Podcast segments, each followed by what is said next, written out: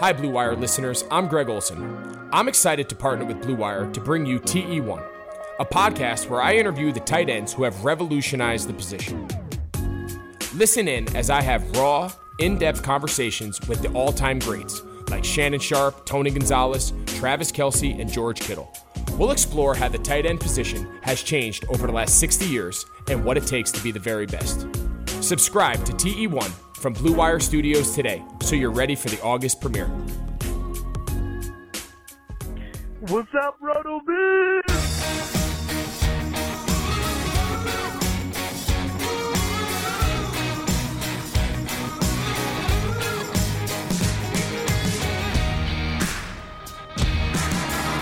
Welcome back to RotoViz Radio. I'm Dave Caban, Senior Fantasy Analyst at RotoViz, joined by the Editor in Chief of Fantasy Labs, part of the Action Network, Matt Freedman. As promised, we have a special guest for this week's episode. He's the creator of Player Profiler. You know him as the Podfather, Fantasy Mansion. He goes by a lot of names, but it's time to welcome back to the show Matt Kelley. Matt, how are you?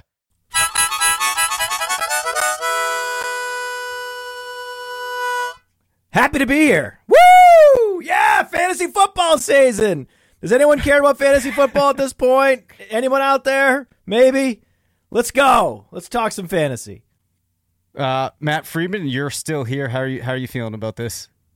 Uh, it's going to be fantastic. Um, I've never met anyone. First of all, I've never actually met Matt Kelley in person, which which is uh, I feel uh, pretty amazing. Um, for for someone I uh, love and hate as much as him. Uh, for never to meet him in person, it's just kind of amazing. Uh, but uh, yeah, So much I mean, emotion. you're you're certainly not normal. I can I can say that. Uh, whatever you do, it's certainly not what I would have expected. Would you Um, expect so- this? It's a duck call. I I know that there are going to be noises. Uh, most of the time, it's just you talking. But uh, sometimes there will be other noises too. Yeah, those are just And, uh, noises. it- That's it- right. It Yeah, all, those are just it all sounds the same. Just background noise, background radiation. That's really me talking. All right, so I have I have two goals for this podcast. Um, one of which I think I can hit. The second one's not going to happen. The first one is to try to keep you guys on task, which I think we all know is impossible. The second one is to manufacture an argument between the two of you, which I think should be very easy. Um, we're already going to go off the show sheet though, so this is the first thing I want to st- want to start off with today, talking to you guys about is wide receiver deep. I posted something about this today on Twitter got a lot of pushback by someone. My premise here, or what I had said that they pushed back on, was that in the current structure of today's NFL, I find it interesting that people will push back some fantasy gamers on the idea that uh, wide receiver isn't deep, but they'll also talk about how now that we have so many teams running three and four wide receiver sets, that you know that depresses the value of the wide receiver position in comparison to running back. And i would say that that kind of supports my premise that wide receiver isn't particularly deep because we're seeing few players at the ultimate top put up you know point totals like they would have in 2015 and then naturally the tier below them is going to fall down as well so there's a little bit of a challenge here in defining exactly what we mean by deep but I'll throw this to you guys. You know, what does that mean to you when we're talking about positions being deep? And is wide receiver actually deep in 2020? Yeah, it just depends on what you're talking about. If you want points to be scored, then it's not deep. It's less deep. That the wide receiver one tier is shallow at this point. It used to be deep and now it's more shallow. All fantasy relevant wide receivers, there's a bigger pool to pluck from to find a fantasy relevant wide receiver X. So there's more candidates for the wide receiver 36 position, for example, but there are fewer candidates for the wide receiver one position. So you could look at that as depth, or you could look at that as like a slow deterioration of the position's relative relevance and relative power to win championships. There's a couple different ways to look at it. Yeah, I like that. I mean, essentially, what Mansion is describing is breadth, not depth. And uh, I think that's probably an accurate way of looking at the position where you can find a lot of guys late uh, in the draft who do have the potential of maybe breaking into a, a low end wide receiver two type of season, but not all that many guys available who really look like, you know, locked in wide receiver ones. Yeah, completely. And I would So- argue that it's hard to find those wide receiver ones because the position itself is volatile, especially week to week, and it's not as stable as it used to be either. I mean, just last year, the epic busts just in the first couple rounds with Odell and Juju and Davante Adams missed half the season. It was a problem. Like it's not that easy to find who is going to be that guy. I mean, you could go back, you know, with uh, hindsight and say, "Oh, you just got to get Michael Thomas." Well, Michael Thomas wasn't a top 3 receiver pick last year. Right? You could get him in the early second round. So if we knew what Michael Thomas was, he would have been the second pick overall. But we didn't know. And it may be even harder this year. It's harder and harder to find those guys as the target shares assigned to wide receivers continue to decline across the league and the running back target shares are rising. You know what, Mansion? I want to I want to push back a little bit, or at least look at this from the other side of it. So I'll look at someone like Juju, and then someone like Terry McLaurin. Even I'd say you know Courtland Sutton. Uh, you know DJ Moore is available cheaper. Someone like Will Fuller, who's going as a wide receiver thirty. And I think even if you don't say that the group as a whole is deep, there are these little like these these loci of depth, right? like I would. That's not the best way I What could have phrased it, but you get what I'm saying. Like, man?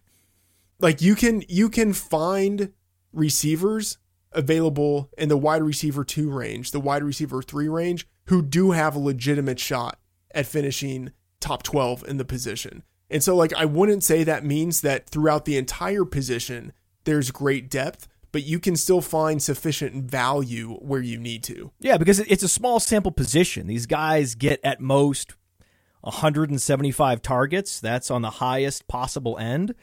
So, what can happen with those targets really depends on the defenses you're facing, the accuracy of the quarterback. So, your output varies from year to year. That's why wide receiver production year to year oscillates so much. And guys move up from the wide receiver two ranks into the wide receiver one ranks, then they fall back down. So our challenge is to find who are those wide receiver twos with that wide receiver one upside. That's one of our primary responsibilities as fantasy analysts. And when you talk about Will Fuller, you talk about Courtland Sutton, you talk about Terry McLaurin, you talk about DeVante Parker, you talk about Marquise Brown, you talk about DJ Chark, you're talking about guys that even Robert Woods available in the fifth, sixth, seventh, eighth rounds that could move up into that wide receiver one tier fairly easily because it's not like they have to get past Michael Thomas and Davante Adams. They just have to get past the wide receiver 12. And when Mike Evans is putting up 17.5 fantasy points per game and he's your number five wide receiver last year, it's a low bar, bro. It's a low bar. It's now time for today's FFPC stat attack. And we are going to talk about Mike Evans and Chris Godwin, two receivers that Freedman and Fantasy Mansion have had a number of debates about. Uh, we are looking at the range of outcomes app. Within it, Mike Evans for 2020 is projected with an average PPR score of 15.9, Godwin with 15.6. If we look at their low projections, you have Evans at 13.2, Godwin at 12.5.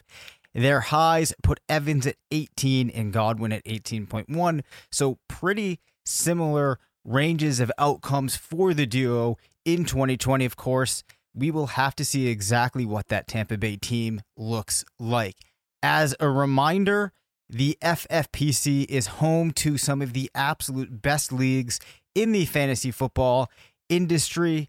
It is your go to resource for redraft dynasty. They have so many contests, fantastic league drafting software, and team management tools that you definitely need to do yourself a favor and go check out the FFPC.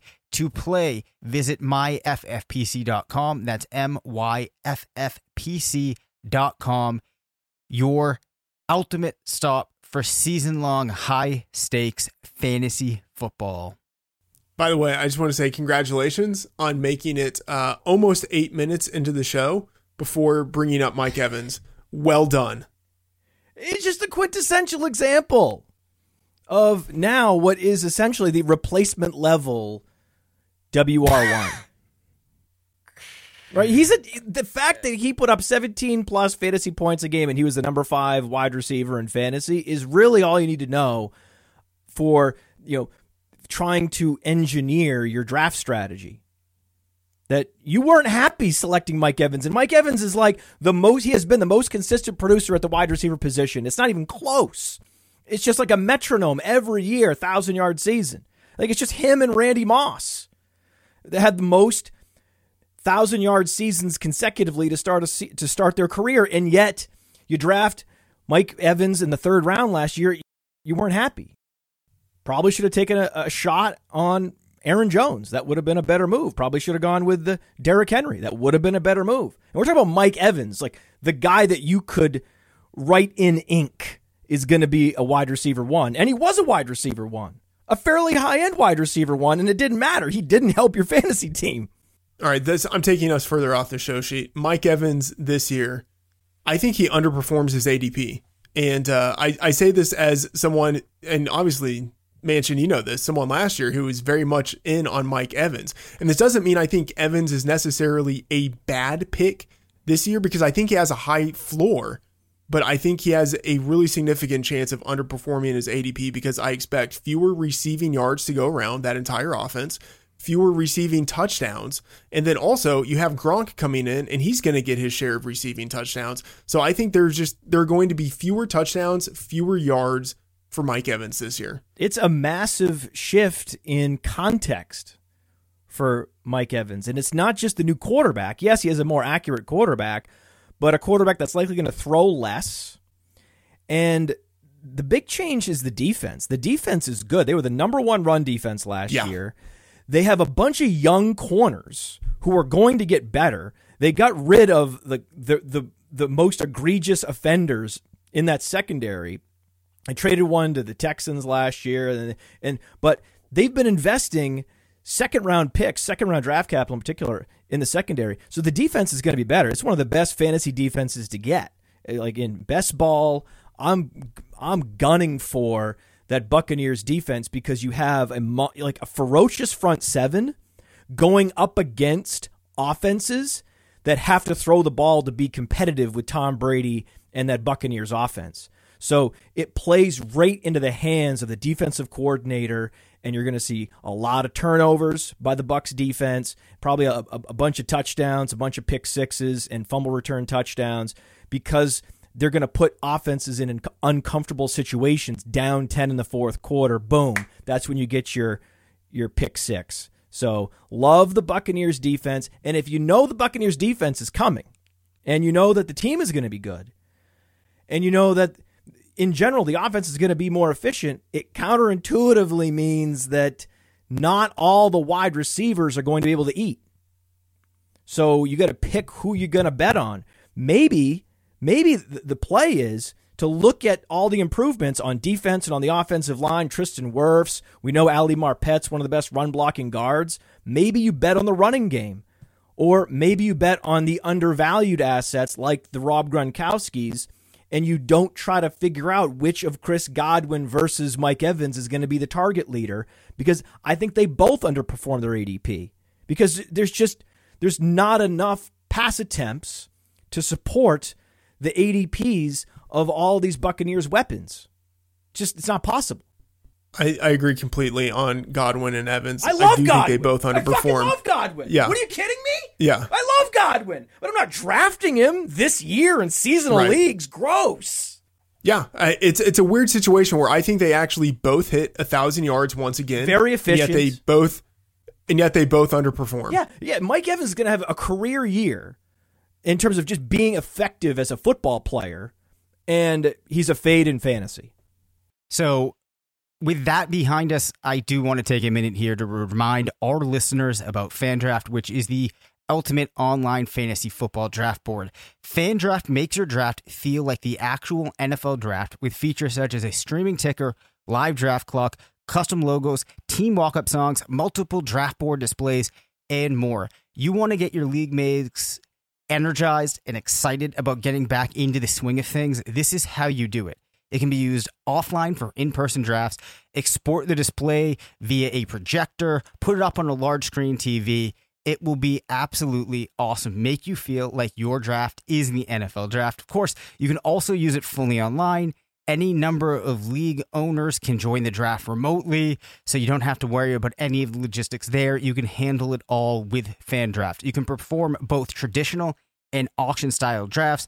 FanDraft also supports IDPs, rookie only drafts, keepers, and just about any customization you can think of to meet your league requirements. You can sign up for a free trial account at fandraft.com. Please go check it out. You're going to want to order the pro account, and when you do, make sure that you use the promo code RotoViz15 to save 15% off your purchase. Again, that's fandraft.com. It's how you're going to get your league off to a tremendous start in 2020. Get everybody really enthusiastic and energized for this coming fantasy season. And when you go to fandraft.com, you're going to use the promo code RotoViz15 to save 15%.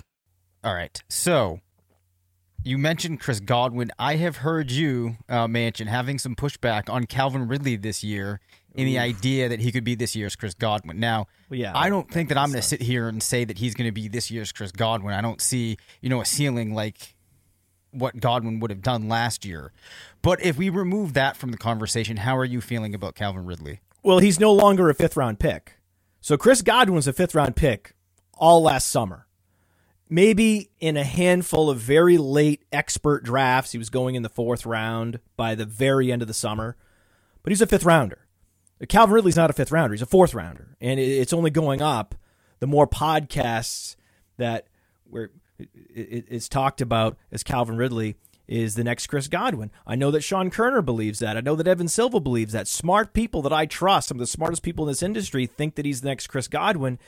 It's just you can't get him where you could get Godwin last year. So the point is now largely moot.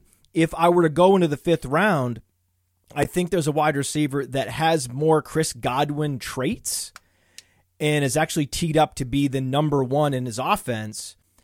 That in an offense that I think will be in a lot of uh, retro Tampa Bay Buccaneers game scripts. So you look at DJ Chark. DJ Chark has a Chris Godwin level explosiveness. He's great before the catch. He's great after the catch. So he's a monster at the catch point, but then he's also breaking tackles once he has the ball in his hands.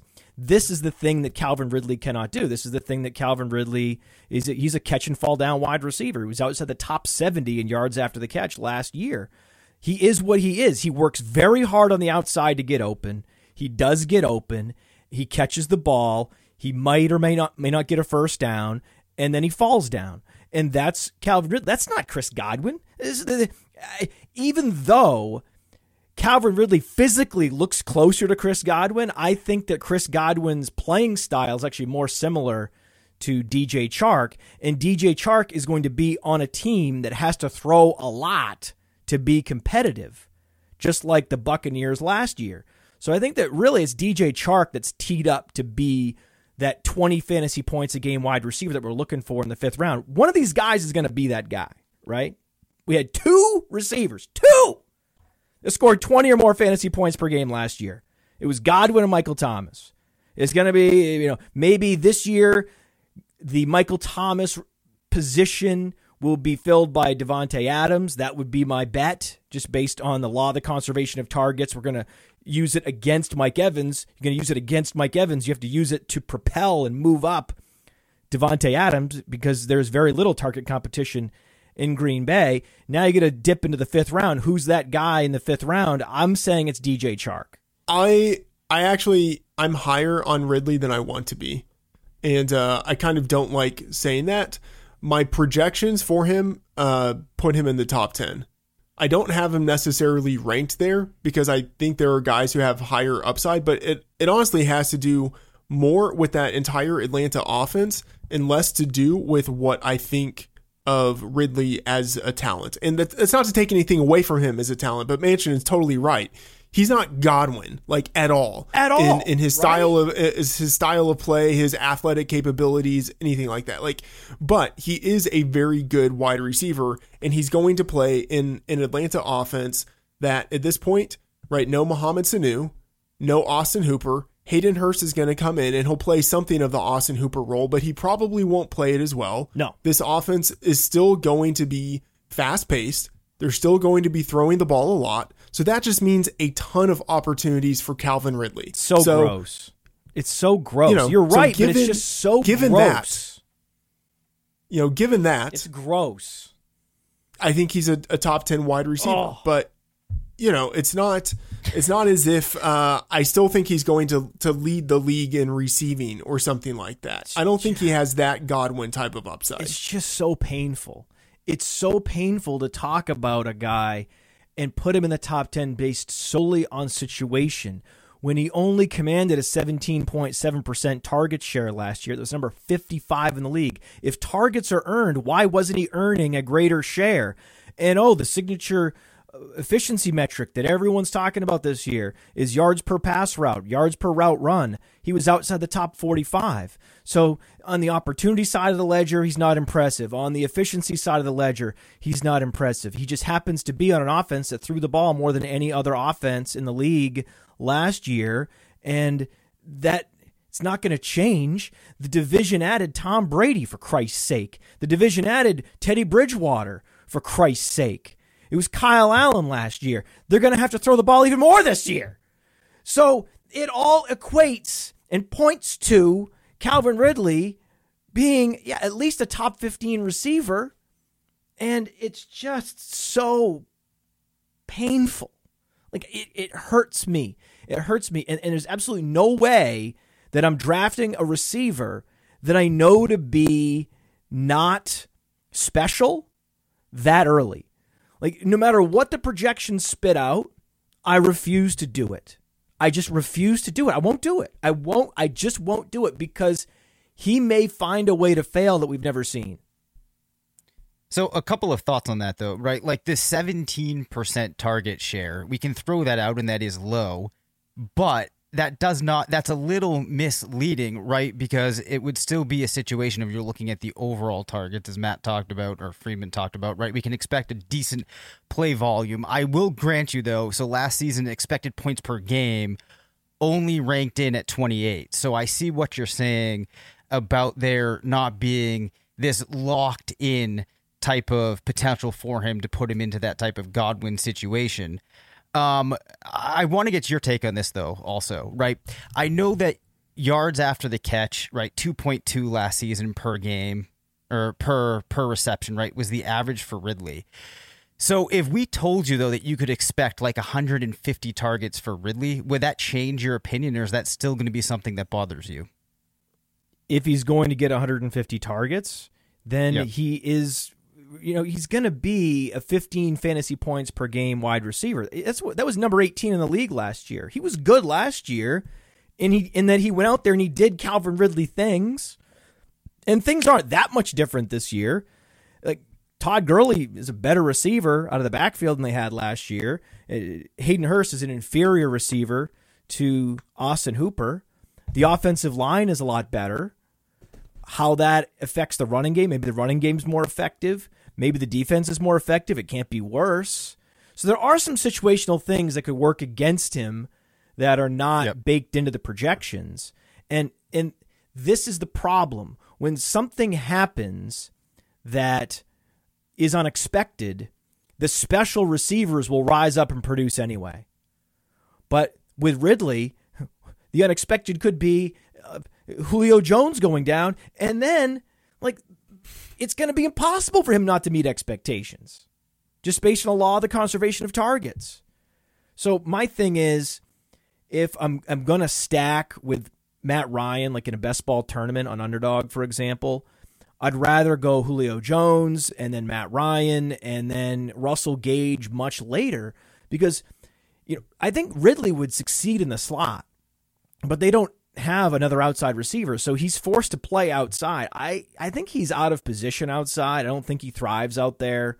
I think that he would be great in the slot. He'd actually be better at yards after the catch because you'd have slot corners on him and have more more space underneath to get a running start, right? And he'd be better after the catch. But what, the reason why his yards after the catch is so bad is because he played primarily on the outside last year, and Russell Gage plays the slot. And Russell Gage is technically more explosive than Calvin Ridley, just based on the burst score on playerprofiler.com. And if you want to make a situation only play, like I like Julio Jones because, hello, he is really special, right? So if you want to take the guy in the great situation that's special, just just just go Julio Jones. And if you want to create a, a double stack of some kind with the Falcons, you can get Gage in the final rounds. I prefer that because he's going to get at least a 60% snap share. And I don't think that there's this chasm of difference between Gage and Ridley. Ridley's a great route runner, man. He's a technician. He's one of the better route runners in the league. I get that. I get that. I get that. I get that. And I think he's maxing out at 15 fantasy points a game. What a great route runner without a lot of other qualities can do. Mansion, uh, a couple things. One, I have to push back just a little because even though I'm not a Ridley truther by any means, it is egregious to say that he's he's all that close to Russell Gage. That's just that's flat out wrong. I'd like to see what Russell Gage is going to do this year. Russell Gage is going to have a, a close to a full time role because they play so many three wide receiver sets in Atlanta. He is the starting slot receiver, and we're always chasing the slot receivers on these teams, right? Oh, Godwin's going to play slot. Oh my God! Oh my God! Godwin's the slot. This is amazing. Oh, Russell Gage is in the slot. Meh, meh. Don't care. Now, he wasn't efficient last year. I get it. No, very low efficiency. Not good. His yards per route run, 1.5, number 80 in the league. Understood. Okay? But when he was on the field, he was targeted. Look at targets per snap 50, 16.5% for Russell Gage. That was number 10 in the league. He just didn't get the touchdowns. That's They all went to Calvin Ridley with the 10 plus percent touchdown rate.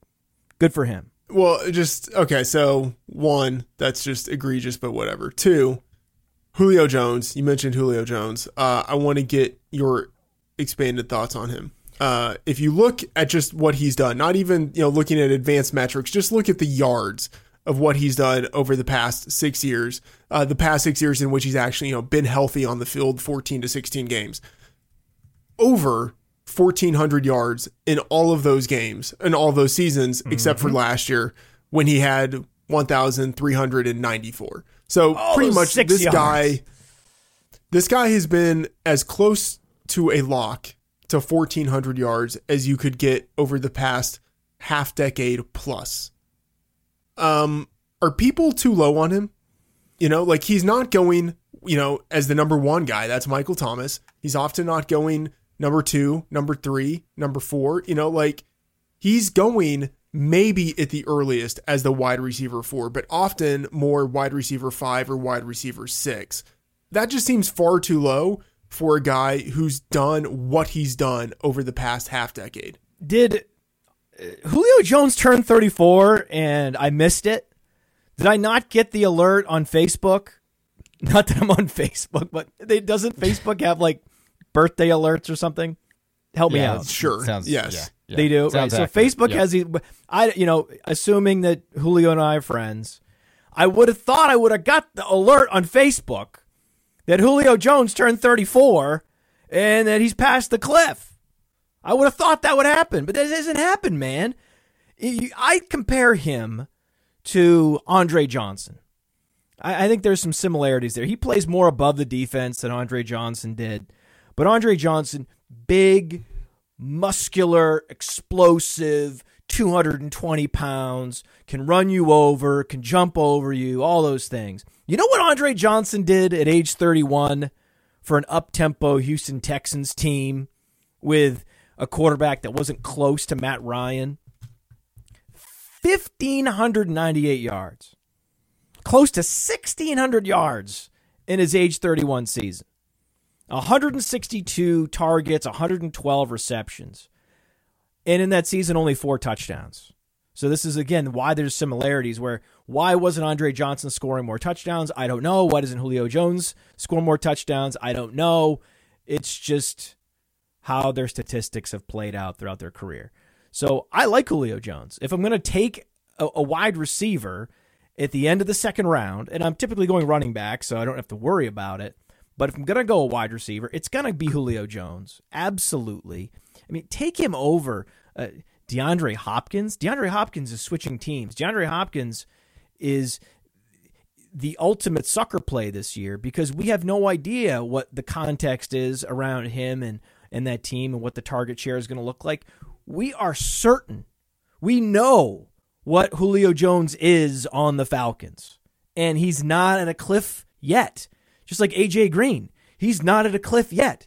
I, I didn't get the memo that these guys are in their mid 30s. They're not yet. You can still get a, a good year out of them. All right. Um. So that is his take. on Do you agree with that? Yeah, I mean, obviously, I agree. I, I'm the I'm one who taking Julio. Jones at his Julio- ADP before I'm taking Calvin Ridley at his ADP. Child, please. Yeah, I mean, I th- I think Julio's going to crush. I think he leads the the league in receiving yards. It wouldn't surprise if he actually led the league overall in fantasy points. And what if You he like, has the finally that that position? that that uh, elusive ten touchdown season, right? That's why we talk about stacking wide receivers and quarterbacks in these best ball tournaments. And in best ball tournaments, you don't want to go as heavy on robust RB. You want to to dabble into the highest end uh, boom week wide receivers. So if you go, let's say, uh, a McCaffrey or a Barkley or a Kamara early, you can absolutely go Julio Jones in round two, especially in a tournament, knowing that it's straightforward to get Matt Ryan. As soon as the big six go off the board and you see Josh Allen get drafted, you push the button on Matt Ryan. It's straightforward. You can go Hayden Hurst if you're into that kind of thing, or you can go Russell Gage to make sure you get at least a double stack at the end of the draft. It's so easy. It's very straightforward stack on one of the best offenses to stack in the league. And the Matt Ryan, Julio Jones correlation is is going to be powerful. It's it's it's hard to find a better value quarterback wide receiver stack for tournaments than Ryan and Julio. Like, would you rather have Adams and Rodgers or Julio and Ryan? Easily Julio and Ryan. Thank you, thank you, thank you. Yeah, Dave, don't Dave, he- would you rather have Thomas and, and Brees, or would you rather have Julio and Ryan? I actually think I'd probably rather have Thomas and Brees.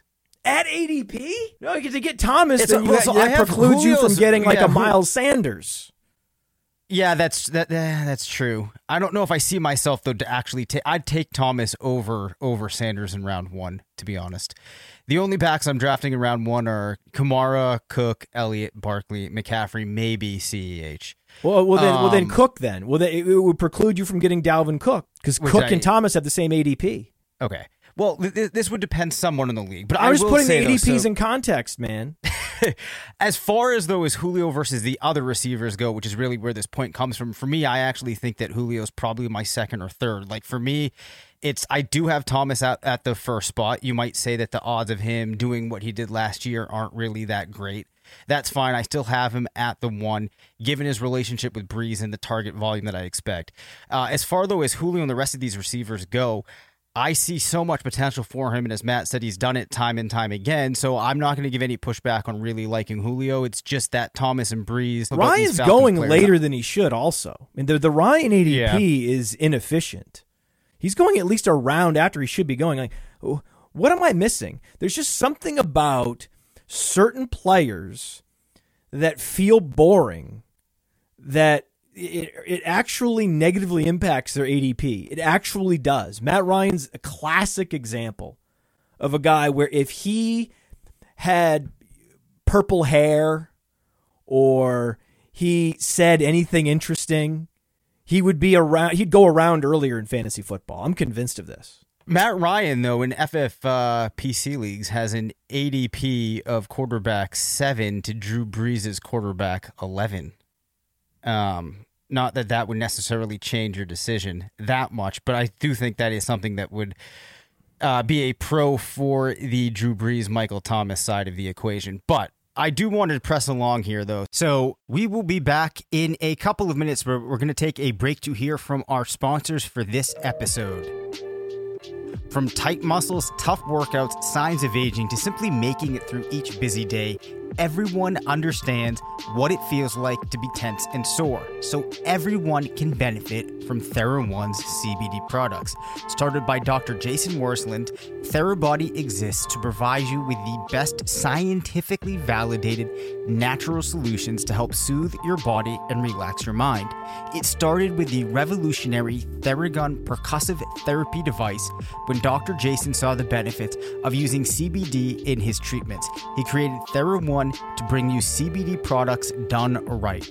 A lot of CBD products claim organic but still contain up to 30% filler, and these fillers are potentially toxic. TheraOne tests their products four times before they get to you. Every product is USDA certified organic, grown in the US, and their CBD extracts are the highest quality available anywhere. Use TheraOne's warming lotion in your morning routine, the cooling lotion or massage oil to recover, body balm for targeted relief, and sleep tincture to drift you into a deep night's sleep. And now through Labor Day, Monday, September 7th, TheraOne is offering our listeners a buy one, get one free for all TheraOne products, but you've got to go to theragun.com forward slash blue wire. If you don't love what you get from TheraOne, send it back for a full refund within 30 days of purchase. This is not something TheraOne is likely to do again. Buy one, get one free at theragun.com slash bluewire, but only until Labor Day. Go right now to theragun.com slash bluewire. Sunday, Sunday, Sundays are coming back to the NFL with NFL Sunday Ticket.tv. You can stream every live out of market NFL game every Sunday afternoon on your favorite devices, plus Red Zone and Direct TV Fantasy Zone channels. Never miss your favorite teams and favorite players, no matter where you live. NFL Sunday Ticket.tv is your key to the most glorious Sundays ever. Use the promo code BLUEWIRE at checkout to get 15% off your subscription. Visit NFLSundayTicket.tv and use the promo code BLUEWIRE. A player that I've gotten a fair amount of questions this year on is Hunter Renfrow. Um, What does ceiling look like? What? What? Why are people asking about This- Hunter Renfrow? this feels I like a that's I will strong reaction. explain I don't why. believe I will explain why. It's because he was omitted from the range of outcomes app when I first put it out. Oh. So I had to like put him in later. Uh, But a lot of people were curious about that range of outcomes. So I think it, it speaks to the fact that there is an interest in Renfrow um, in that Raiders receiving game. Now there's the interesting piece of it of uh, there's mentions of perhaps with Jason Witten there, uh, the addition of Henry Ruggs. You have Renfrow perhaps that could take away from Darren Waller's opportunity, which we can also talk about. But first, let's focus here on Hunter Renfrow. Yeah, Hunter Renfrow had a similar target share to Calvin Ridley as a rookie. Think about it. Think about it, man. Yeah, I like Hunter Renfrow. Absolutely. I mean, you don't want Hunter Renfrow in a traditional league. Right? He doesn't have a high ceiling, but in best ball, to make sure you're not taking zeros and you're at least getting 10 points in some of the the more meager weeks, I think Hunter Renfrow's great because he does have like he has a two touchdown game in him, I'm sure. And he's a guy that's going to offer a nice floor. I mean, look at last year. I mean, he finished the season with two consecutive 22 point games. So this guy came on incredibly strong and typically, typically we gravitate to these players that finish so strong. And all they're competing with is rookies. But oh no no no no no no no! This is Henry Ruggs we're talking about, and Henry Ruggs is going to steal his job. They're going to put Henry Ruggs in the slot, right? Like this is just absurd. A throwaway remark by a general manager gets it, it so convoluted and and and so uh, uh, misused and mischaracterized that it ends up going through this machine, and at the end of the assembly line, it tur- you know people are pulling back on Hunter Renfrow and they're inserting Henry Ruggs into the slot, and it's like, wait, wait, wait, what are you doing? Wait, stop it! They're gonna get like twelve practices in before the start of the season. Okay, I don't care if you think they're gonna run a lot of three tight end sets, whatever. Hunter Renfrow is gonna be out there, guys. He earned it last year. It's over. Like, what am I missing? All right. Um. I well, you you were breaking up there, so it sounds like it. Sa- what I took away from that, you might be. I got something about an assembly line, and then it sounded like you ended up positively on Hunter Renfrow. Yes, I like Hunter Renfrow. Okay, Freedman, are you still with us? Yeah, I'm here. Hey, uh, Kelley, Oh, I think are he's you... muted. All right. Yeah, sorry, I'm here. I'm here. I'm here. Sorry. I've gone back and forth with Chris Raybon on this on the uh, the podcast and the the Sirius show. Uh, I'm a little more interested in Hunter Renfrow than I think most people are, and I guess I'm I'm leaning more towards uh, Man- Mansion's side on this.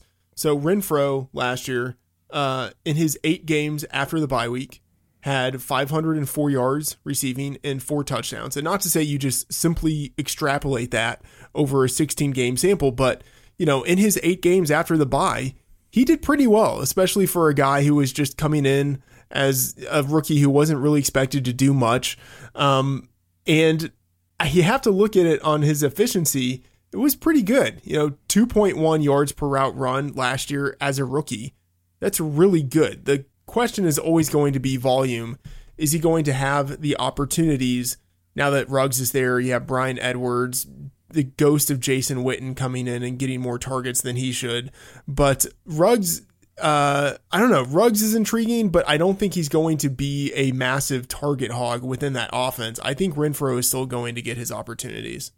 Yeah, Renfrow is the classic guy that when you're building assumptions around your projections, he's the guy that's just easy to cannibalize. Oh, we want to give targets to, to Waller. Oh, take him away from Renfrow. Oh, we want to give some targets to, to Edwards. Oh, let's take him away from Renfrow.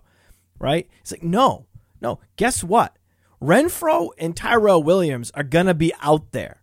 Right? Ruggs is to get his some snaps, right? He's to he's to be out there and, and stretching the field on occasion, right? But I also remember Tyreek Hill's first year in the league. He was a situational guy that was scoring points on special teams. Like Matthew Freedman came on the show on the Roto Underworld radio program and talked about playing Tyreek Hill in his rookie season in GPPs just for the special teams touchdowns. Right? I think that Henry Ruggs is going to disappoint in seasonal leagues. I think that everyone that's projecting Ruggs and Edwards to be relevant is going to be disappointed because there's going to be so many routes run by Tyrell Williams and Hunter Renfrow, and it's just not going to be nearly the exciting offense that you're hoping for. I mean, I know you want it to be 2021, right? And for Edwards to be established and Ruggs to have a role that can be counted on, but it's not. It's still 2020. And until 2020 is over, guys like Renfrow are going to be productive. All right. So, um, another thing that we wanted to get your take on some of these rookie wide receivers. I can't So believe you brought me on here for Renfrow talk. I can't believe it. It's what the people want, Matt. It's what the people want. Um, Jalen Reagor, Justin Jefferson, Laviska Shenault. Which receiver has the best rookie season? And then across the next three years, who do you want? Uh, It's got to be Reagor, right? Am I missing something with Reagor? Look at the offense that he's on. This is a, an offense that actually needs him. So Alshon Jeffery is assumed to start the season on the pop. DeSean Jackson has played five quarters recently, right? It's just it, Jalen Reagor is impressing in camp, right? You, it's not that you make decisions because the coaches are talking a player, uh, talking positively about a player after practice, but it confirms what you're what you're thinking, right? If you're thinking, okay, Jalen Reagor is a number one pick, he has incredible speed and burst. I mean, a 140.4, 98th percentile burst score. He's not comparable to anybody. Like we haven't seen a prospect that looks like him ever. He's super explosive, and he was very. I mean, look, look how productive he was in college in, in that in that that critical sophomore season. Thirty three percent target share. That's the way he was able to get over a thousand yards on an anemic TCU offense with some of the worst quarterback play in college football. You put Jalen Reagor on Alabama, and you know he dwarfs Ruggs and Jeudy. He's just a better football player. I think it's CeeDee Lamb. I think it's Jalen Reagor. I think they're the class of the class in terms of just the, the, best football players. And then you drop that guy onto the Eagles where he could very quickly be operating as the number one wide receiver on the outside. I mean, it's all lining up for him. It's very different. It's a, just a very different situation than you have in Las Vegas with Henry Ruggs, where, you know, Tyrell Williams not starting the season on the pop. Fantasy gamers don't like Tyrell Williams, but that doesn't mean he's not on the roster. You can't just wish him off the roster.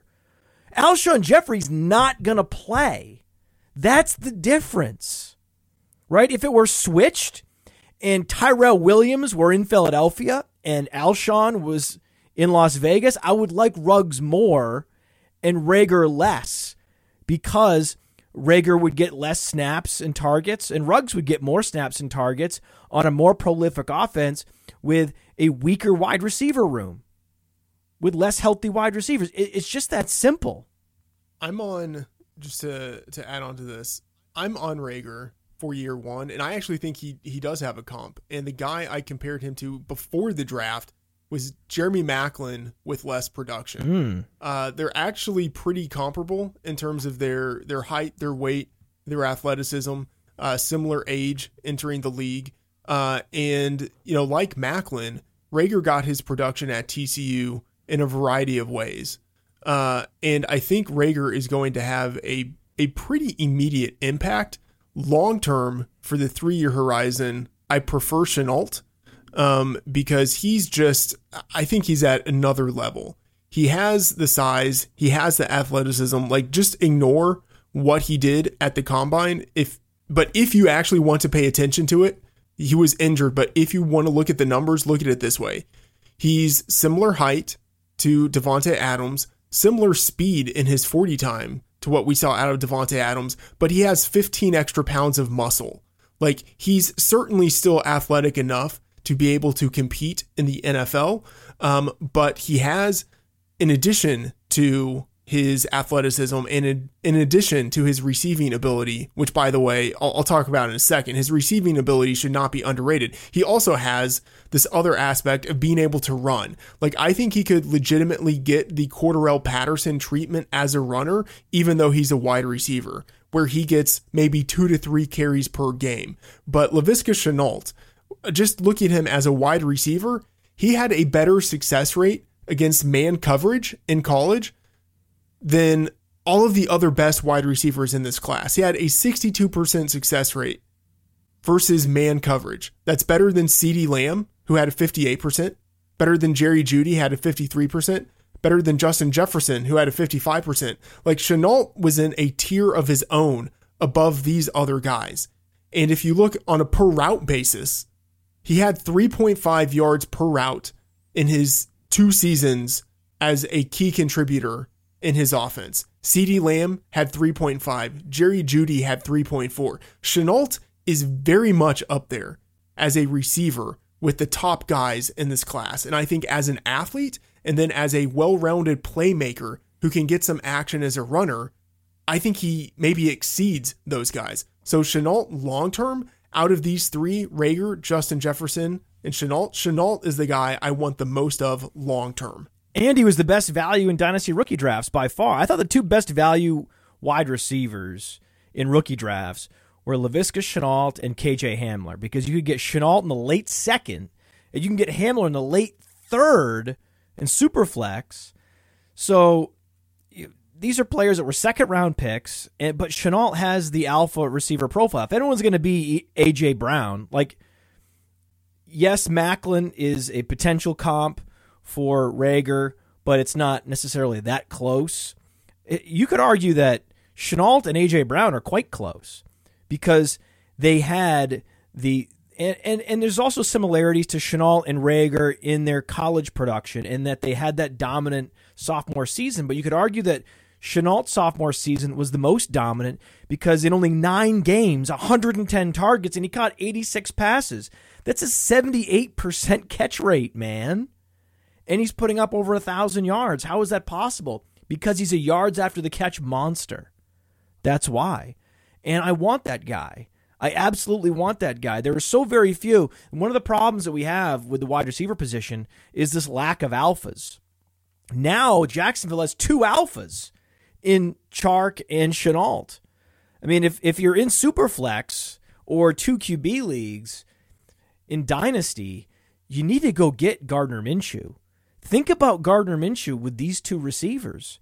If he is productive this year and convinces the organization that he's the answer, then Gardner Minshew has the most upside at his dynasty startup ADP of any quarterback for 2QB and Superflex dynasty leagues. I couldn't really outdo you on the Shenault love, so I decided to pivot to Minshew. Yeah, so of course, uh, yeah, I mean, Shenault, as you mentioned, AJ Brown actually his closest comp in the um, box score scout that we have. You also have behind him Juju Smith Schuster, Michael Thomas, and DeAndre Hopkins. So easy to be extremely excited about Shenault. And actually, Blair Andrews and I uh, last night in a FFPC league uh, were targeting Gardner Minshew. So even as early as this season in redraft, he makes for a decent, uh, decent pick. So Oh, to yeah. pivot away, Oh yeah. to Well, uh, actually, you know, though, in, from- in if you're on if you're in one of these tournaments, right? If you're in one of these best ball GPPs, as I call them, well, think about it. You could easily go Chark. You can just guarantee to get Chark. Just just lock him in in the fourth round. Make sure you get him, and then you know you can get Minshew later whenever you want to get Minshew. You can get Shenault wherever you want to get Shenault, and and, and that's a nice little double stack. And you can and and if you want to add Dede Westbrook, whatever you want to do, man. All right, so to pivot away here uh, for a second, on the show, we recently learned that Freedman drinks a high volume of coffee every day. However, it's decaf. So I want to know does the Podfather drink coffee? If so, how many cups are you having a day? And do you have a go to coffee? I drink coffee. I absolutely drink coffee. I drink between two and three cups a day. Once in a while, I'll drink one cup, but I try to get at least one cup in. You know, I want one cup. But if you know if I work out hard in the morning, sometimes only only get to one cup. If I'm really grinding, if I have a, a bunch of tedious tasks to do, heavy stats day, stat grinding, that's a three cup of coffee day. I drink it black and I drink half caff but I have a place that I go to get Okay. custom half caff. So I get the beans sent to me sealed, uh, and I get to I get to choose what, what, what the beans, and then they and then they will they will do the decaffeinating and, and, and the packaging. It's very expensive. Yeah, that sounds like it would be. All right, one more question here for you before we talk about uh, AJ Green. It looks to me as if you are somebody that had always wanted to be in sports radio of some standpoint, right? Did you have a favorite broadcaster, announcer, commentator when you were growing up? Somebody that you know you just always loved listening to? Dude, Marv Albert in the NBA is the yes. Like, it's just Marv Albert doing NBA was the best, and uh, I'm trying to think. Uh, uh, in, in college football, had the best announcers, had much better announcers Yep. than than pro football. So uh, uh, uh, Curt Gowdy in baseball. Um, why am I what? Who did who did was it? Verne Lundquist, I think was was one of the best college football announcers. Um, Yeah, so yeah, you got you got, you got Verne Lundquist. Keith Jackson was pretty good. Keith Jackson. Yeah, Keith, that, that's the, I was trying to think of Keith Jackson. You have you have Musburger, who who's now just like a total dirt ball in Las Vegas, which is amazing. so you have Musburger and Keith Jackson and Lundquist eh, with, with college football, incredible. You've got you, Yep. you had Marv Albert doing NBA on NBC, which was just extraordinary.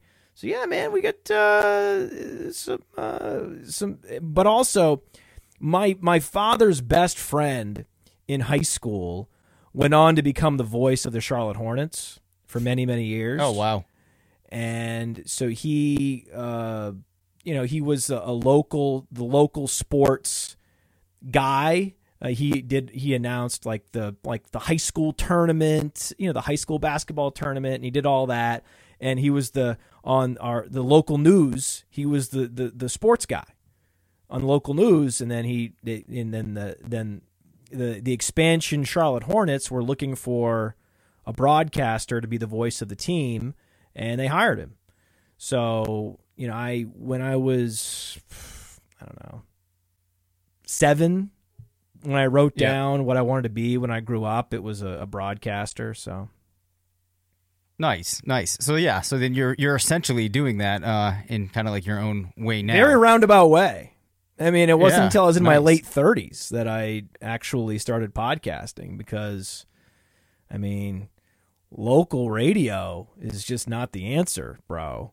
But when you can podcast out to the world, hell yeah, this is an amazing medium. Yeah, for sure. Um, AJ Green, Freedman has talked about him positively on by, this by show. the way, sorry, Yep. Dave. I just want to interrupt here, Kelley. I just want to say uh, you've you've come a long way from podcasting from a submarine, uh, and you know if I if I had to say, I I feel like maybe you started out at a two, but now you are around a ten. maybe more. you started out at a three and you're at a nine. Compliment alert! Compliment alert! No! Oh, my battery's died! Oh no, my battery's died on my alert sounder. Hold on, I got a backup alert sounder. I got a backup alert sounder. I got Oh, a backup. God, Don't worry, I got got a backup. I got a backup. Compliment Oh alert! God.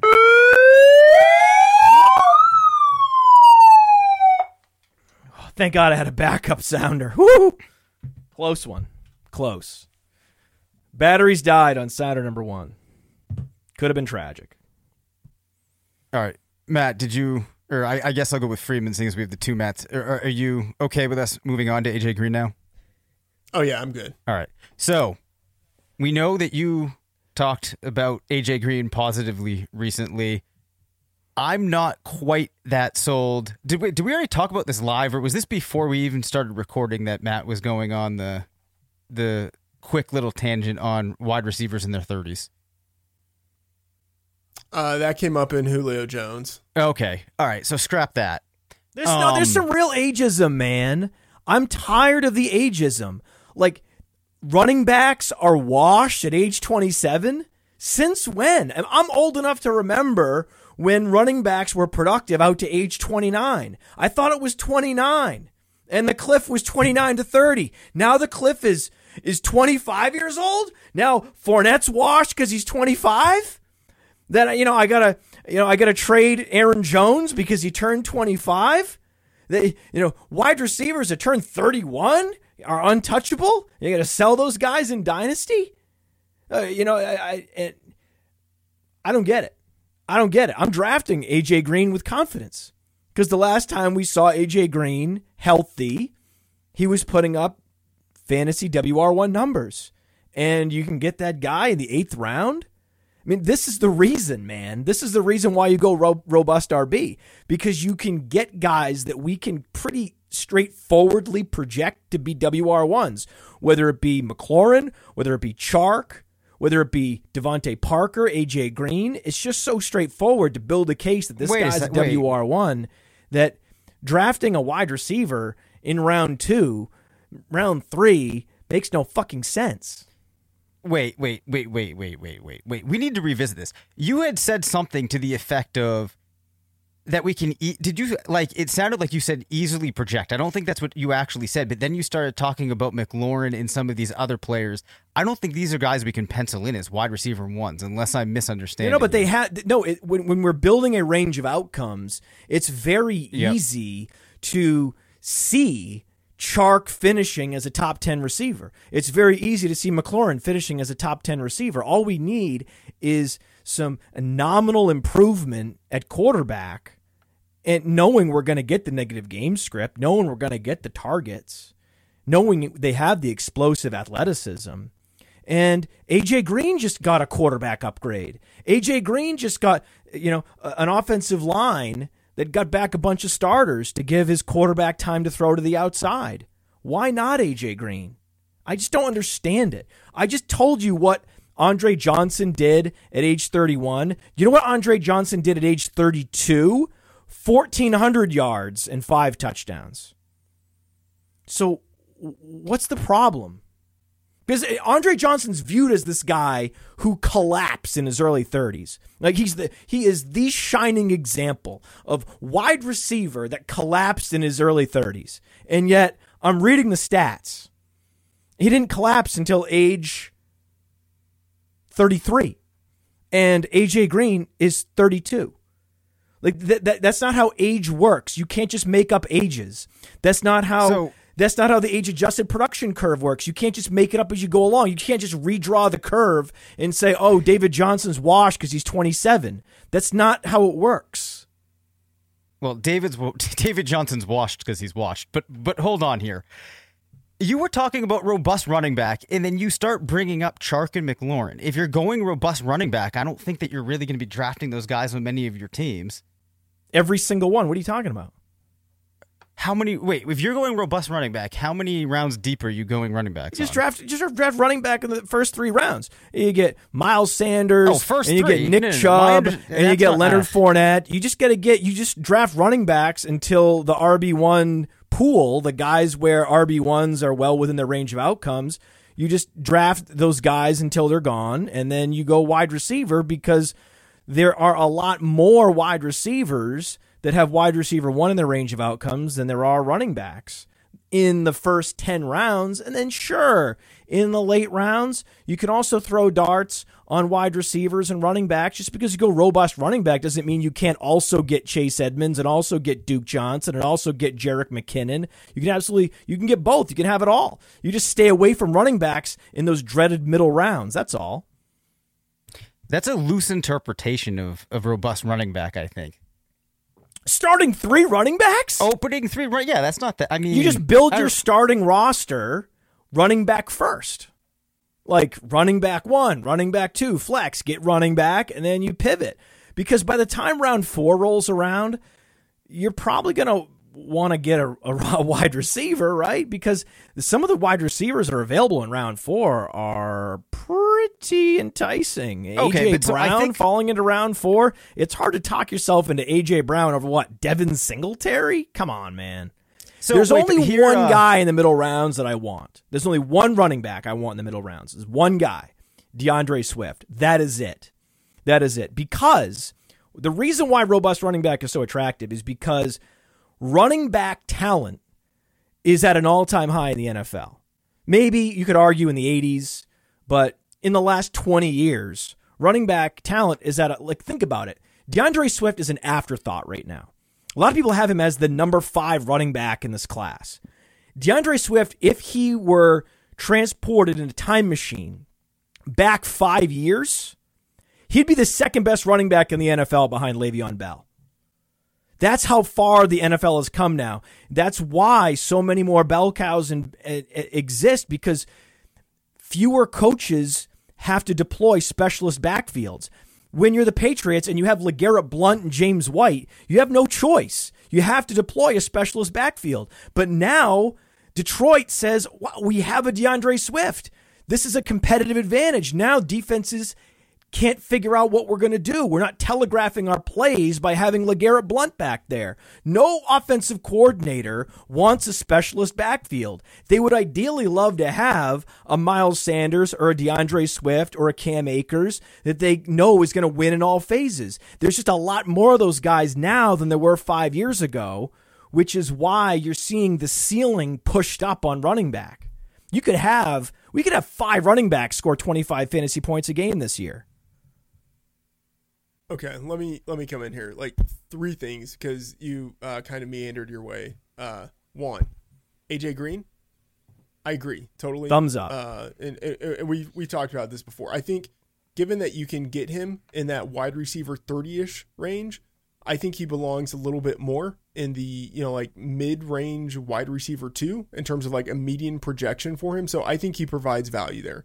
Uh, secondly, I agree that uh, a robust uh, running back approach is fine if you're just in like philosophically, like the first three rounds, if you go running back, running back, running back, I feel that qualifies as robust RB. Just sort of like the semantics of it.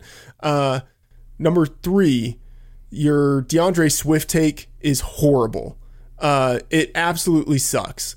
It's not as if Swift has He's no incredible. chance you don't know how good all. he is? He's no, he's a good talent. I had him as the number one back in the class before the draft. He was the number But one running back in Devi for years.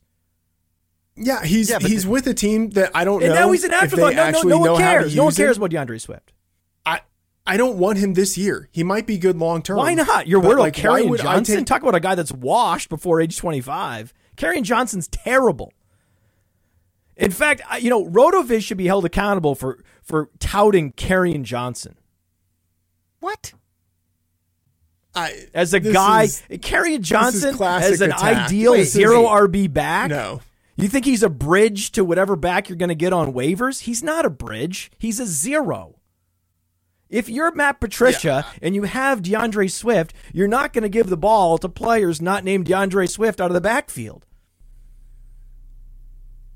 I mean, you might. Patricia's no rocket scientist. They drafted him in the top it. 35 But picks. anyway, that that that's fine. But that doesn't it, would- mean would that be they're like actually saying going to load DeAndre him up. Washington is a major threat to Clyde Edwards Hilaire's touches in week one. Is he's not. I mean, he was. They were drafted It's within three picks bit- of one another. It's a little bit different. They were Well, drafted yeah, within three not- picks of one another, and DeAndre Swift different. is Carry better. On, Johnson is still with his original team. He was drafted with the second pick, But not he's a a total bust. round pick. He's a total bust. You got to mark a guy as a bust and move on. It's like with Philip Lindsay. If Philip Lindsay was the answer, they wouldn't have signed Melvin Gordon. Okay, I, I get what you're saying, but that's that's an entirely different situation. I really think it's possible that Johnson gets more of the workload than we expect, enough of the workload to make DeAndre Swift not an enticing option as the running back. I don't know, 24 or whatever. very enticing Like I there. would, I would much rather wait and take some other guys after Swift. We Like know the Detroit offense is going to be or exceed expectations. Like one of the my favorite best ball GPP stacks is Stafford with Golladay, Jones, Hockenson, Swift. Right? You want a quad stack. It's one of the most attainable quad stacks on underdog if you're doing their million dollar uh, best ball tournament. We why because we that's think a that, that- I think that stack, every smart person I've talked to thinks that the Lions are going to exceed expectations. That this is going to be a productive offense. Well, if it's going to be a productive Yeah. offense, and you have a running back that has the all-purpose skill set of a DeAndre Swift, when he's available to you, to not draft him, it's a it's a crime. it's all about usage. You you cannot predict that Swift will get all of that usage. Like we hope he will. He probably should, but that doesn't mean that he actually will. I'm looking for the guy that can go out and get 20 fantasy points a game. And there's no one else in the middle rounds that comes anywhere close to that. DeAndre Swift's the only guy that you could conceive of it. That's not true at all. That's absolutely not true. Who? Who? Who? who? You think Raheem Mostert's going to get you there, buddy?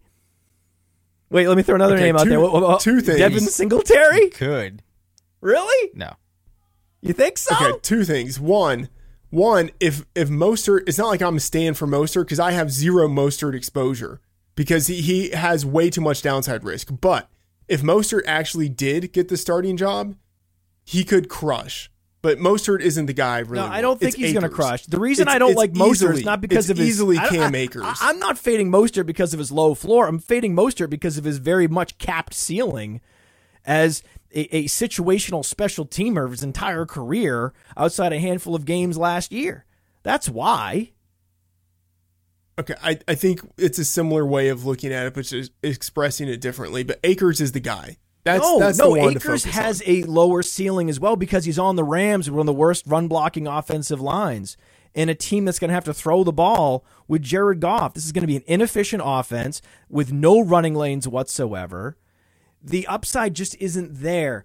I'm chasing running backs with upside. If my first running back on my bench, that's going to be Swift. It's going to be max upside.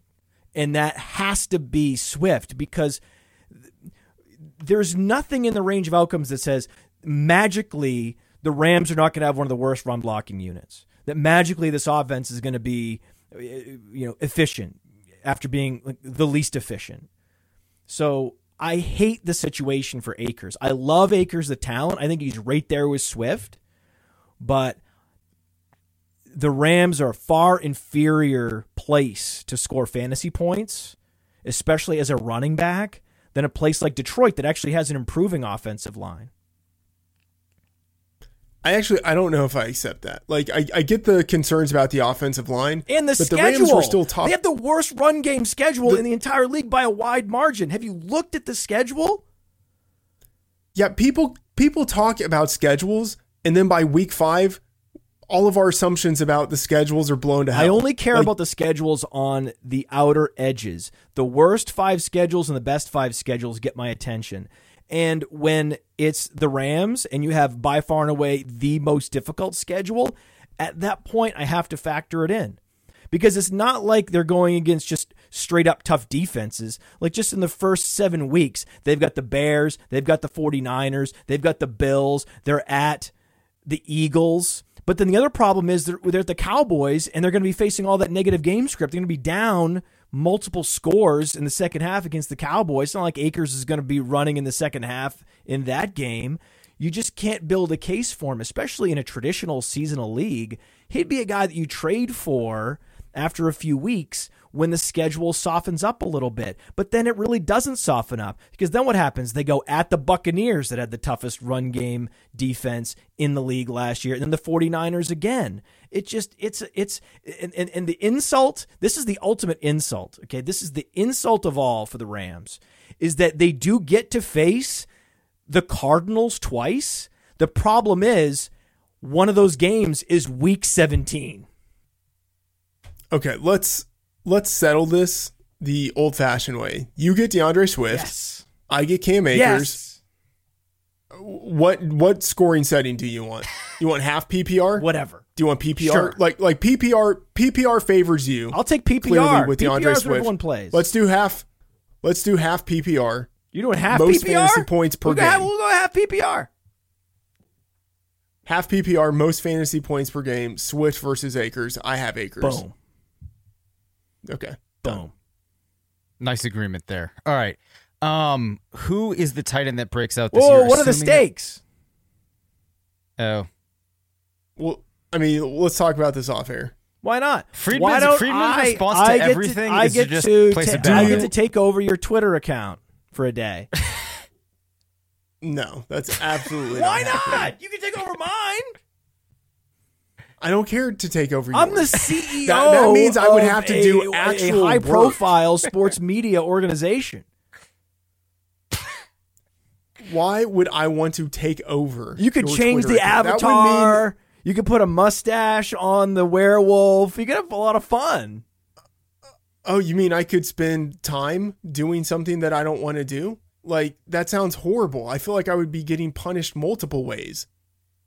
Let's. I mean, let's. Uh, you know, we can put some money on it. We can. I don't we want to can put come up with money on it. I inventive want it to be cheeky and fun.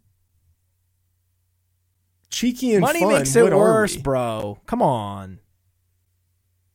Okay, we'll come. This, this is what I'm saying. Let's talk off air. We'll come up with something instead of giving people like a minute and a half of bad podcasts. How about this? Yeah. We All have right. to do a So- podcast shirtless.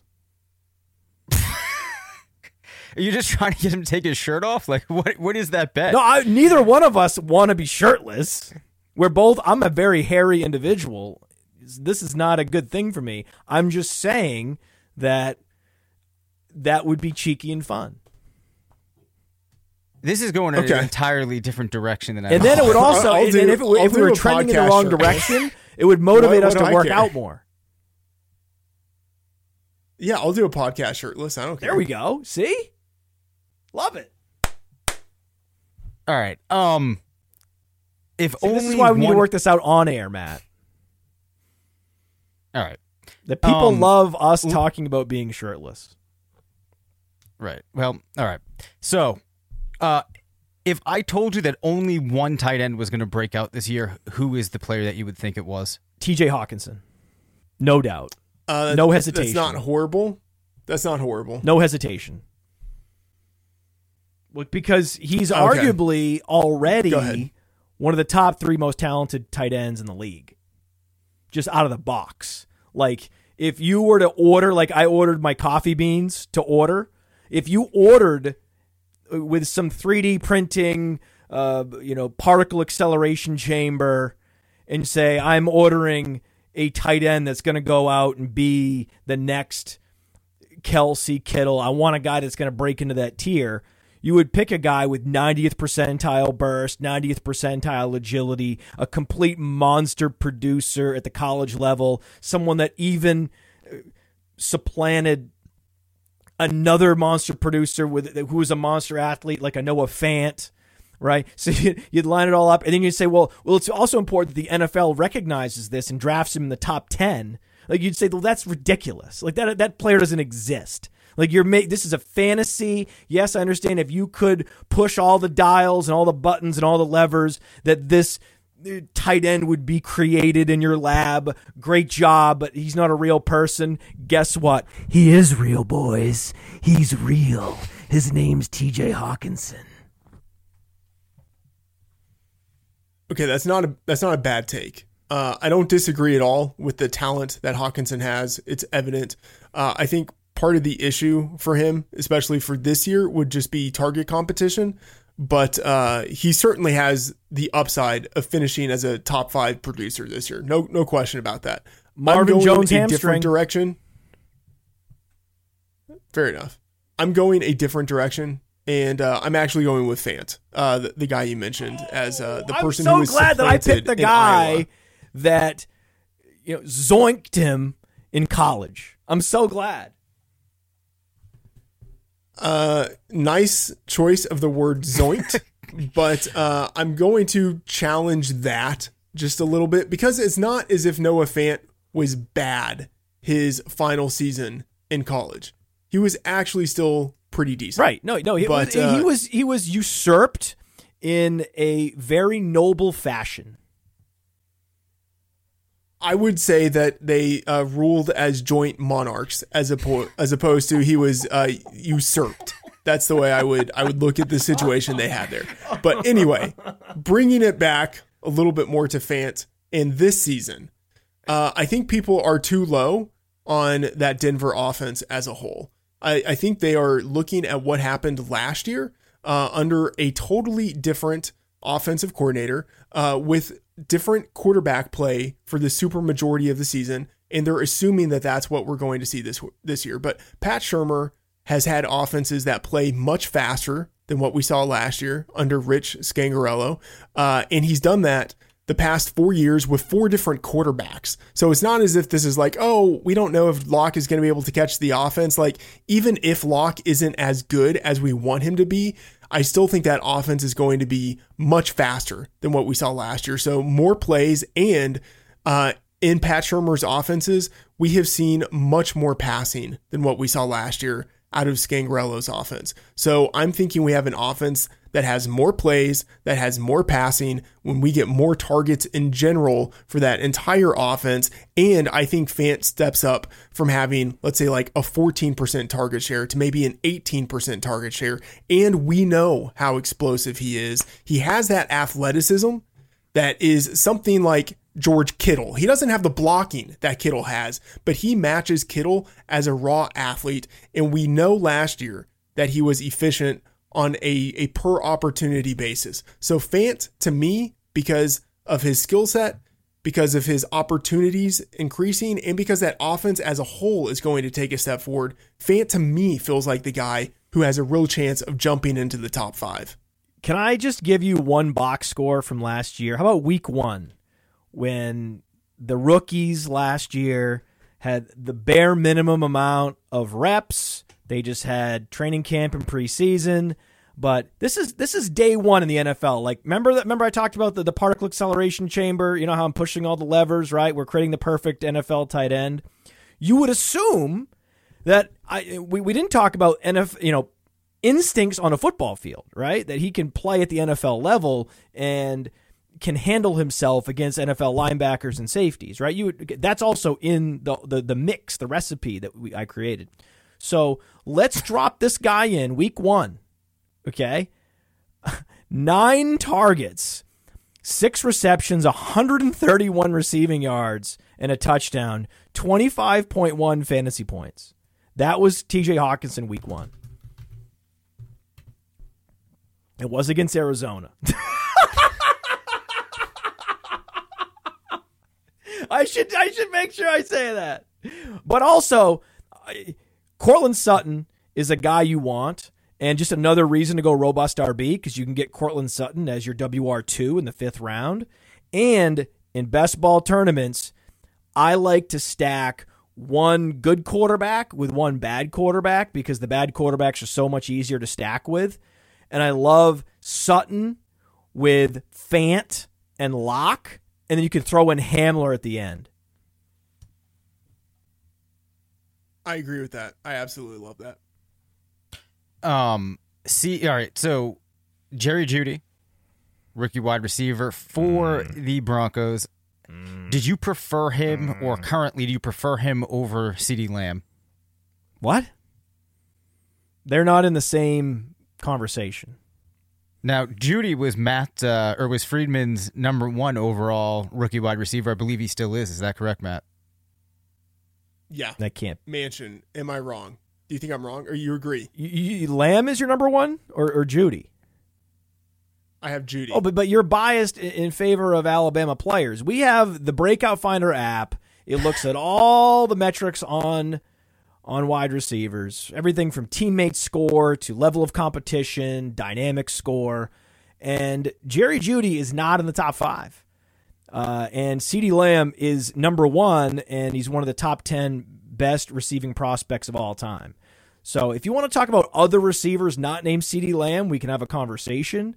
But CeeDee's on another level. Thankfully, Matt Freedman has these dual biases where he's both – an Alabama fan and a Cowboys fan. So he gets to benefit from the Cowboys fandom that they did get a gift in CeeDee Lamb. The fact, the fact that the Atlanta Falcons passed on CeeDee Lamb is a travesty and paves the way for a completely gross receiver in Calvin Ridley to to vastly exceed what a player of his talent profile should rightfully produce in fantasy football. All they had to do was take the best player available and a player that's going to be a player of need in a couple years when Julio Jones retires, get CeeDee Lamb. Can you imagine this Falcons offense with CeeDee Lamb? Can you imagine that would push Ridley to the slot? It would just be perfect eh, talent configuration. It would be one of the best offenses we've ever seen. And instead, they drafted a cornerback with a second round pedigree should be a sh- I mean eh, Dimitroff is one of the worst general managers in the history of the league.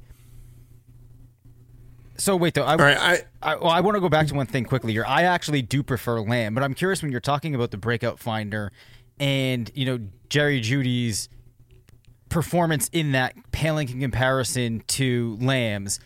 Do you think though that there's a problem in trying to model a player like Jeudy, whose freshman year is played at a loaded in a loaded receiving corps like Alabama's? Because I would assume that that early production is a pretty significant input, and that's hard to control for in this case.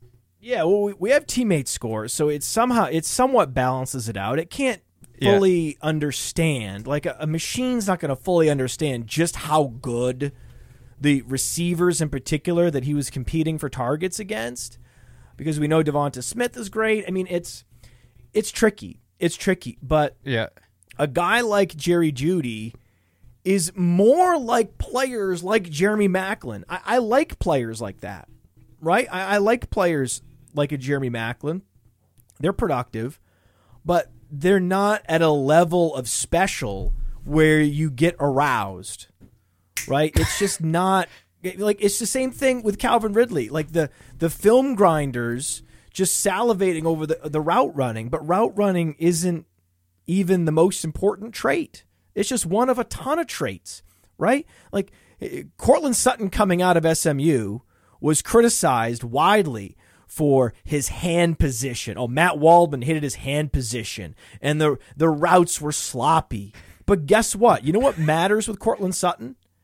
That he's 6'3", 215 and, and that he has a 90th percentile speed score, and that he was dominant at the college level, that he was able to translate his athletic gifts into on field production during his entire time at SMU.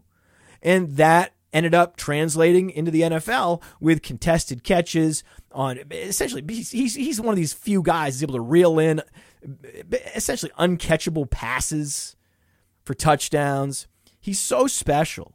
It's just the difference between a Ridley and a Sutton is just so stark, and yet the, the film grinders will have a guy like Ridley always rated ahead of a guy like Sutton, and it provides me with an unlimited amount of off-season content. I'm thrilled that you mentioned CeeDee Lamb and compared him to Sutton.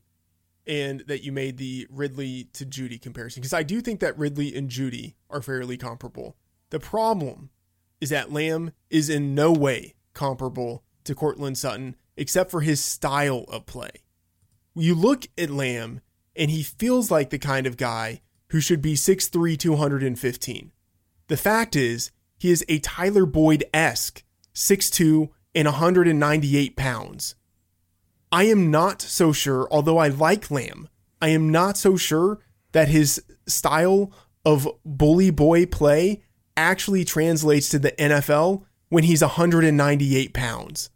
I would like to see him try to do that against NFL receivers. Sorry, against NFL cornerbacks. That's not to say that he can't do it. I think Lamb will actually have success in the NFL. I just feel much more comfortable about Jeudy transitioning his game to the NFL than Lamb transitioning his. On playerprofiler.com, only one wide receiver compares to Jerry Rice. Looking at body body type, athleticism, college production, only one receiver is best comparable to Jerry Rice.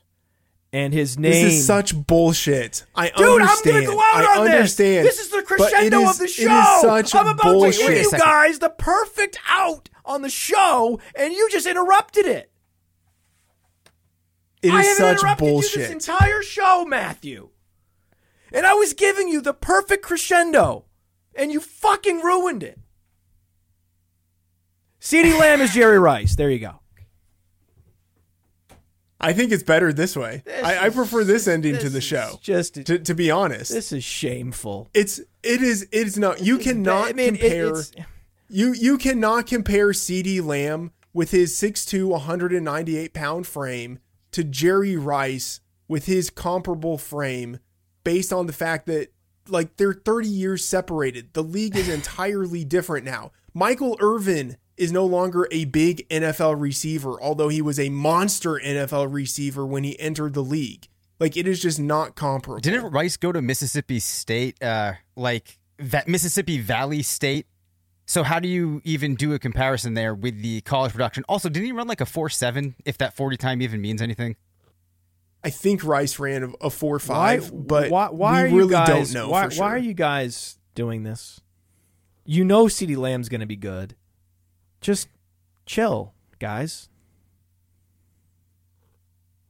Oh, is that is that how it works? I mean, I just I don't know what to tell Is you. that I how- mean, the is that how guy is a freshman. thing works? He goes out there and puts up 800 yards as a freshman, one of the most impressive freshman seasons of any of the prospects in this class.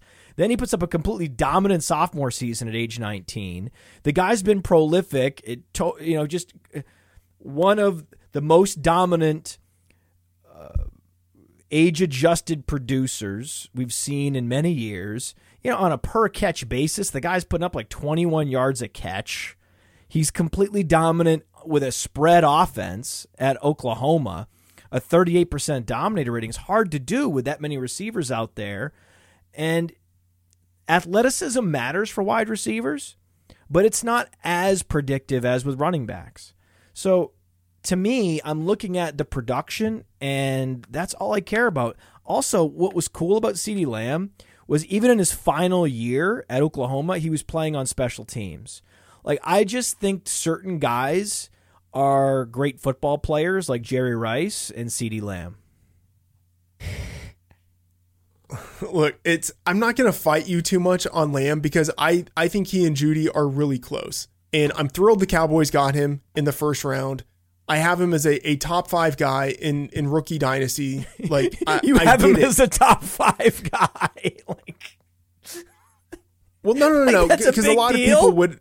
who do you have ahead of him? no, what I'm and saying is- Reagor and Jefferson and No, no, no, no, no, no, no, no, top, no, top five among all rookies. Oh, oh, I don't even so have that him that, that high. includes running backs. Oh, I don't have him that high. That's what that's what I'm oh, saying. you have him higher than I do. That's what I'm saying. I'm high on Lamb, but I'm also high on Jeudy. I'm high on wide receivers in general relative to running backs.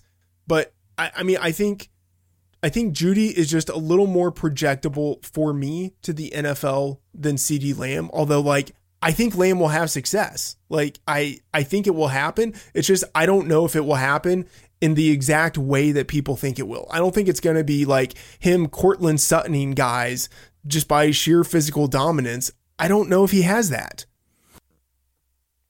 I don't know exactly what he's going to look like in the NFL. He might look closer to like a Reggie Wayne. It, it, it could be. It could be that that we're looking back on this year and that he's actually not a prototypical alpha in the league because he is 6'2", I think- I think 198. Wayne is a good that that's comp. very possible. I think it's very possible. But on that team, Amari Cooper's not going to be there more than a couple years with his contract, his bloated contract. They're going to cut him in a couple years or trade him.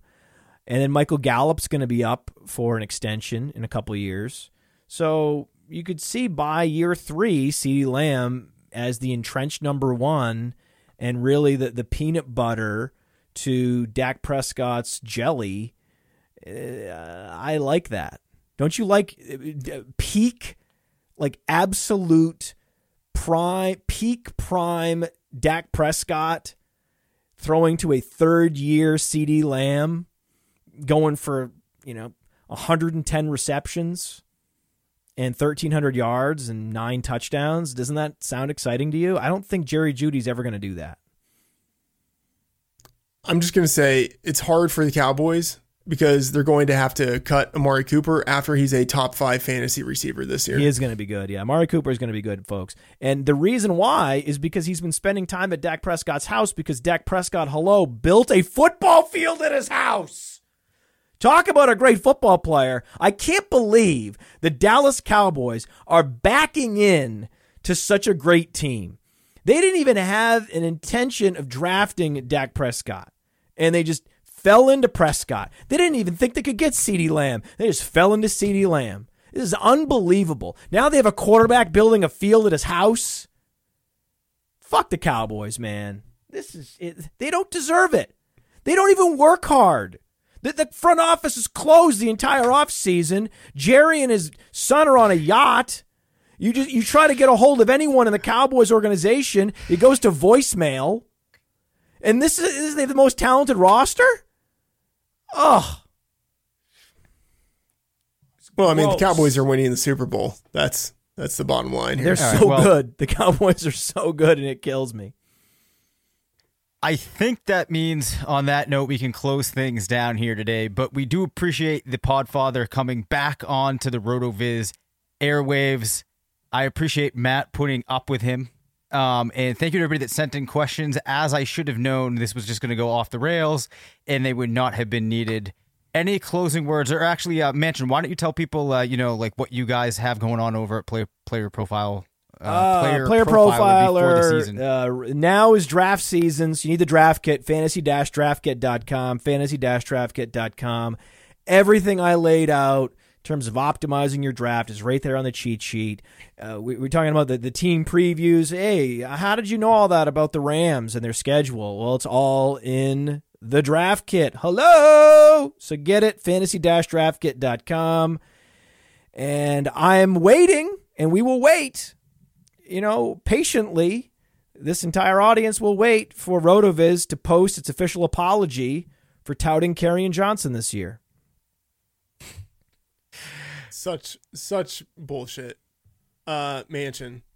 I want to get before we say goodbye to you. I want to get your quick thoughts on uh the season. I've been optimistic this whole time uh, that we will, in fact, have a season. Oh yes. My questions have been, you know, like, does it start on time? Is there a work stoppage? Uh, do we have situations uh, where in week 12, uh, it looks like an exhibition game because we have two COVID stricken teams playing each other, and now a whole bunch of backups are out there. Uh, do we get the full 16 games? Those are more of my concerns. I've been steadfast for months that we're going to get a season. Where are you on this? Oh, it's it's going to happen. There's a lot of money at stake, man. I mean, this is too much money. So it's going to happen. We're going to get the full slate of games. There's going to be some weird games. I mean, that's what's going to happen. There's going to be weird games. There's going to be some quarterbacks that, that get COVID, right? So whenever you have quarterbacks getting COVID, it's going to be weird, right? Drew Lock might get COVID because he's at a protest or something, and then it's Jeff Driskel season and he's running around for 60 yards a game, winning people GPPs on DraftKings, right? Throwing it up to Courtland Sutton, stacking it up, Jeff Driskel to Sutton all day. It's going to be great. It's going to be great. but, you know, I've been pretty confident that we're going to have a season uh, because the NFL is just motoring along. And then we, we had the great test. We had the great test of would this outbreak in the Marlins organization stop the baseball season? And when the baseball season continued, in spite of a full blown team outbreak, I thought, oh man, we're, we're definitely having a football season if that's the case. Yeah, agree. Plus two now with college not being around, that gives them the opportunity to make up any you know other lost revenue that you might have as well. Not make it all up, but you can offset some of that too by moving the television, you know, right to Saturday and whatnot. So it's looking good. All right, sounds like we've got your final uh, statements, and uh, we can close things down.